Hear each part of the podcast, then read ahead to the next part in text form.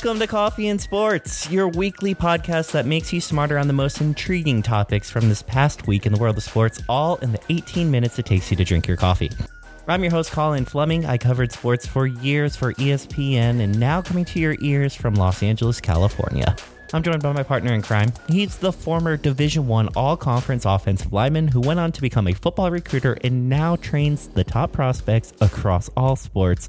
It's the one, it's the only, Jeffrey Earl Hines. Jeff, how you doing this week? Colin, the sky is blue, the grass is green, my Selleck mustache is gone, but life is still great. Yes, it is, Jeff, and we have a action-packed show. We get into the NBA offseason madness, the US Open, go around the world with our soccer coverage as we discuss the World Cup, Gold Cup, and Copa America, catch you up on the latest in the MLB, and play a little laugh or trash with Kawhi Leonard's laugh. So let's not waste any time and get into it all with three and out. All right, it's three and out the three most intriguing topics from this past week in the world of sports. And topic number one Anthony Davis is officially a Laker.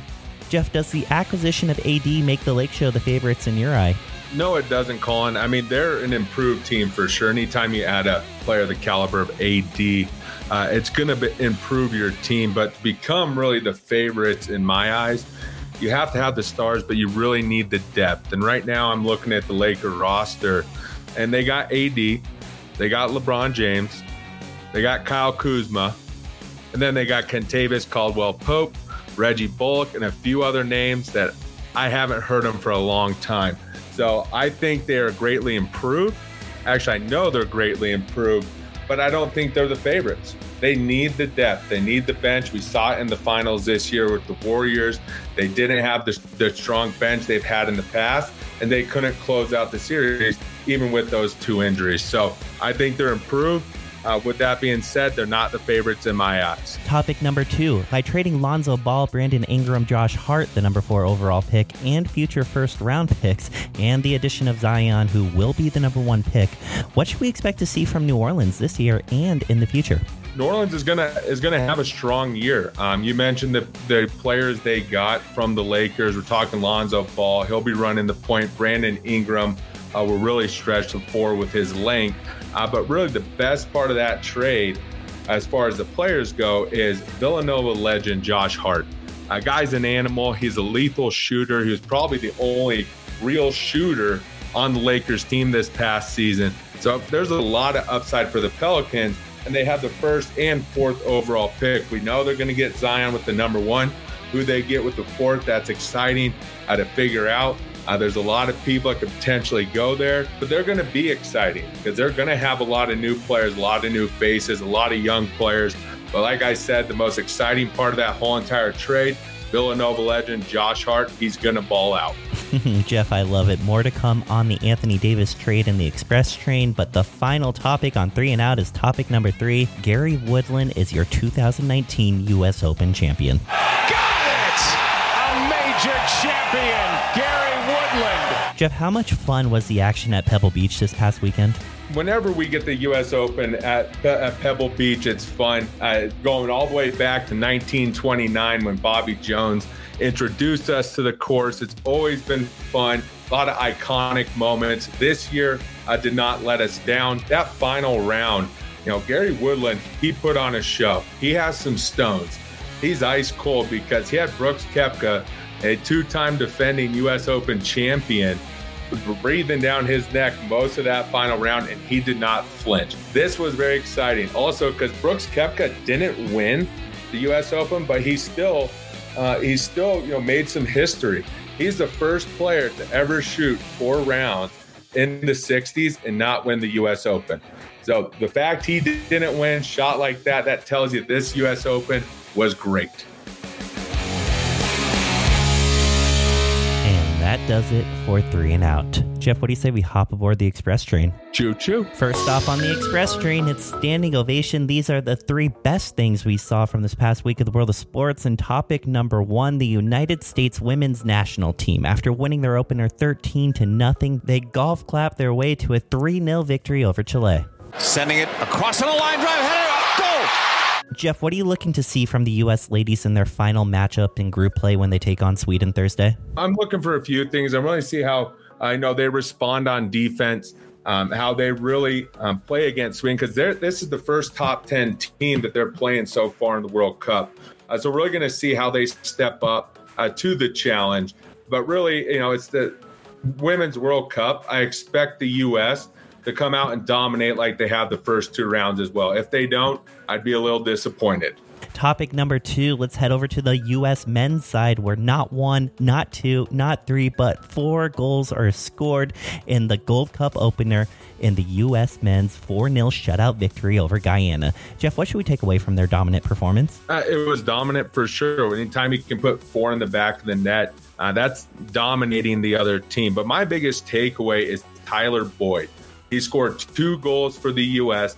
It's his second match playing for the U.S. after switching his affiliation from New Zealand. So when I saw that, I said, Great job, Tyler. I love having you here in the U.S. Maybe we have a shot. Topic number three Colombia sends a message to Messi in Argentina. Jeff, how concerned should Argentina be with their continued international struggles? Very concerned. We have the same conversation year in and year out with Argentina. When are they going to get over the hump? When are they going to succeed? When are they going to win a World Cup with Messi?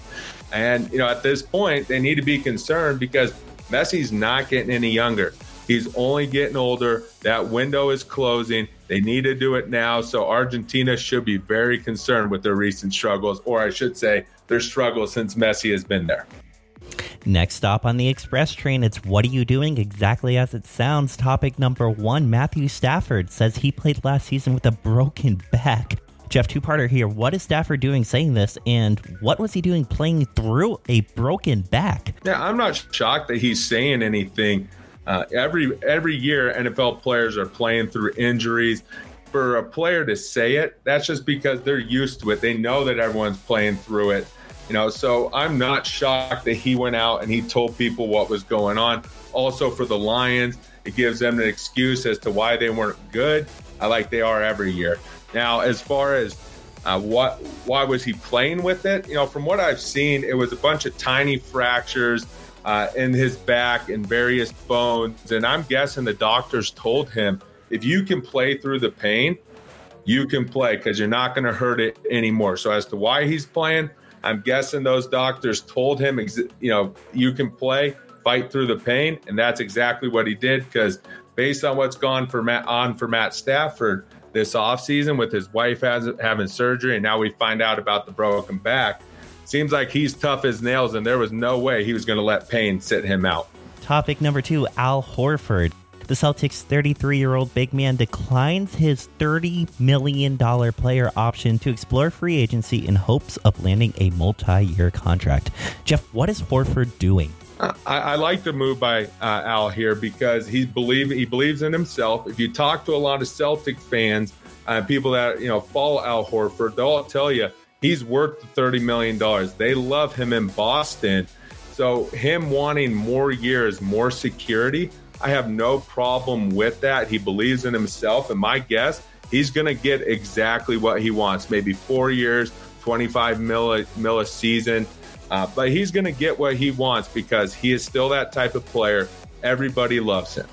Topic number three it's Chris Paul. Yahoo Sports reports the Rockets point guard wants out of Houston because his relationship with James Harden is, quote, unsalvageable. Making this story more intriguing, Jeff, when Bleacher Report posted about the story, CP responded saying, That's news to me.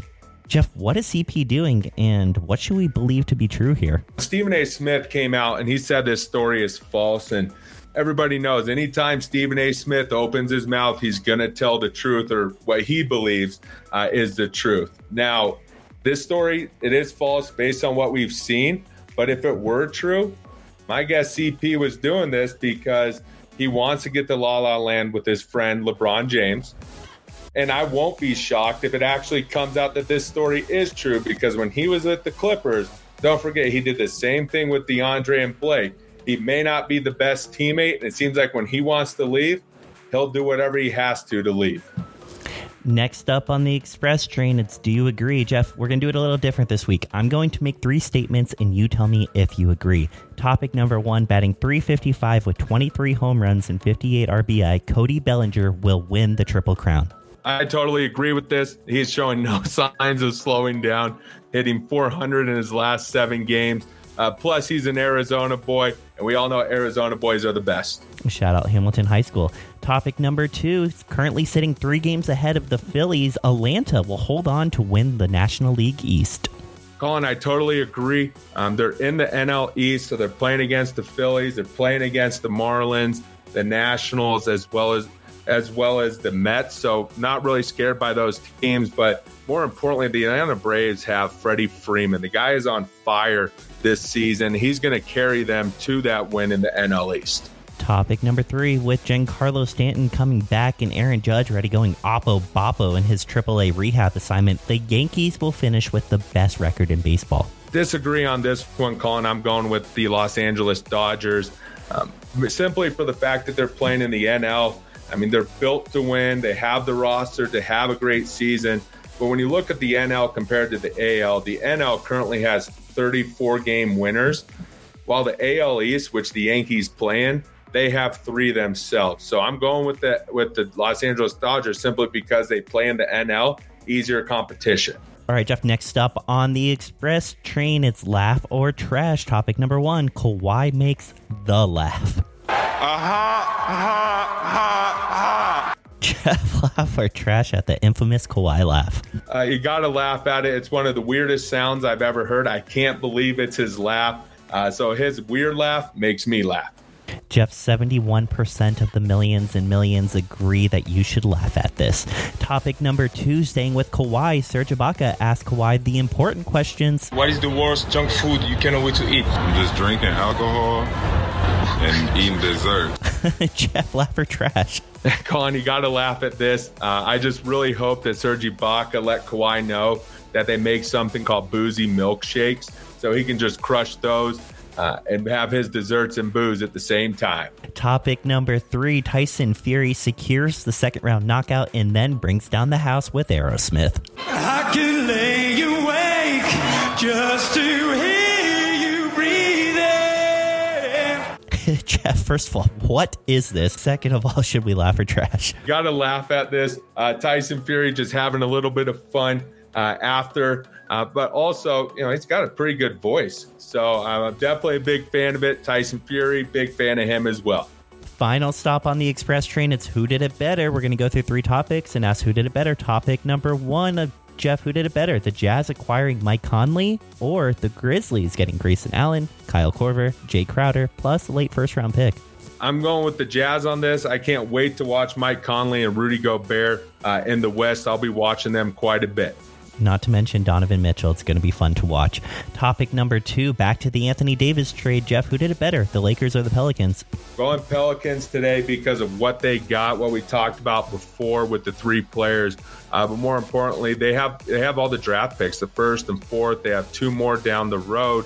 So we don't know who they are going to be. We know who AD is. We know uh, who LeBron is. We know what that team's going to be for the Pelicans we don't know where they're going to be in three to five years. So I'm going with the Pelicans right now. The last stop on the express train, as of right now, Anthony Davis is 26 and LeBron James is 34.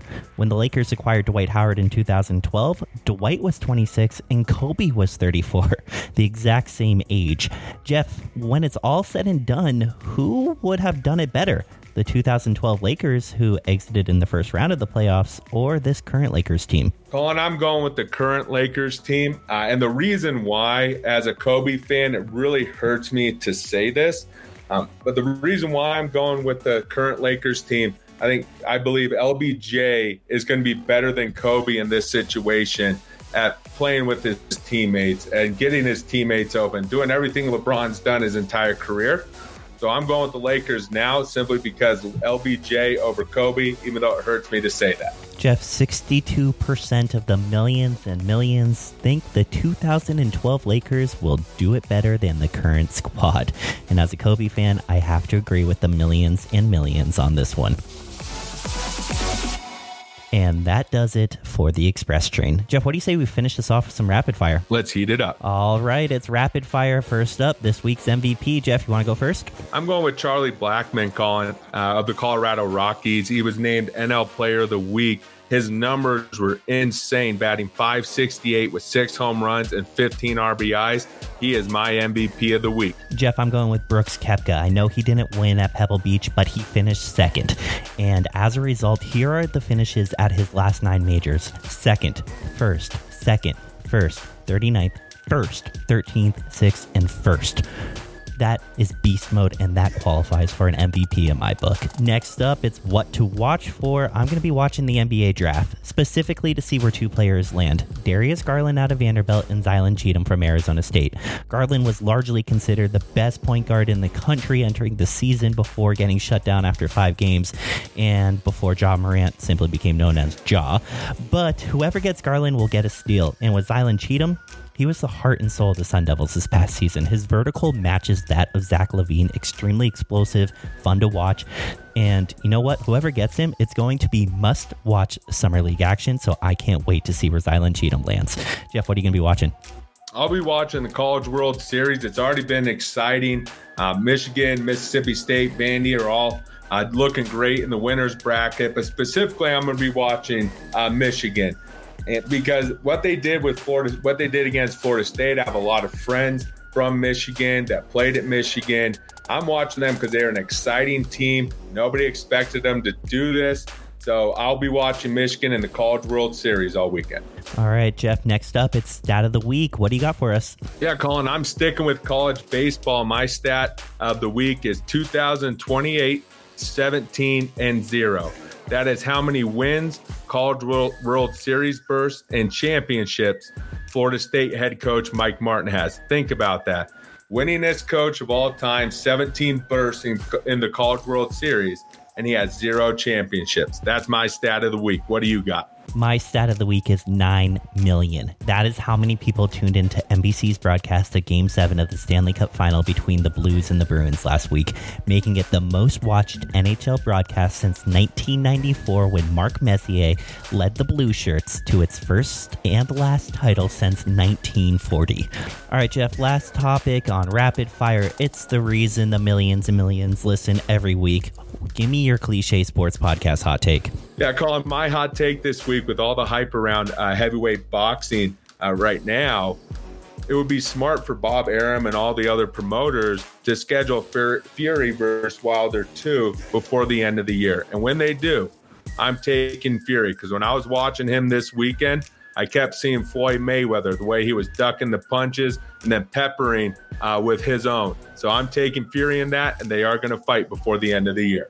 Damn, Jeff, bringing the heat, and I love every second of it. My cliche sports podcast hot take is maybe Danny Ainge isn't as good of a GM as everyone made him out to be. After losing out on Anthony Davis and losing Al Horford to free agency, and now on the verge of losing Kyrie too, and since taking over as general manager of the Celtics in 2003, of all the players he's drafted, they have combined for a total of zero All Star appearances.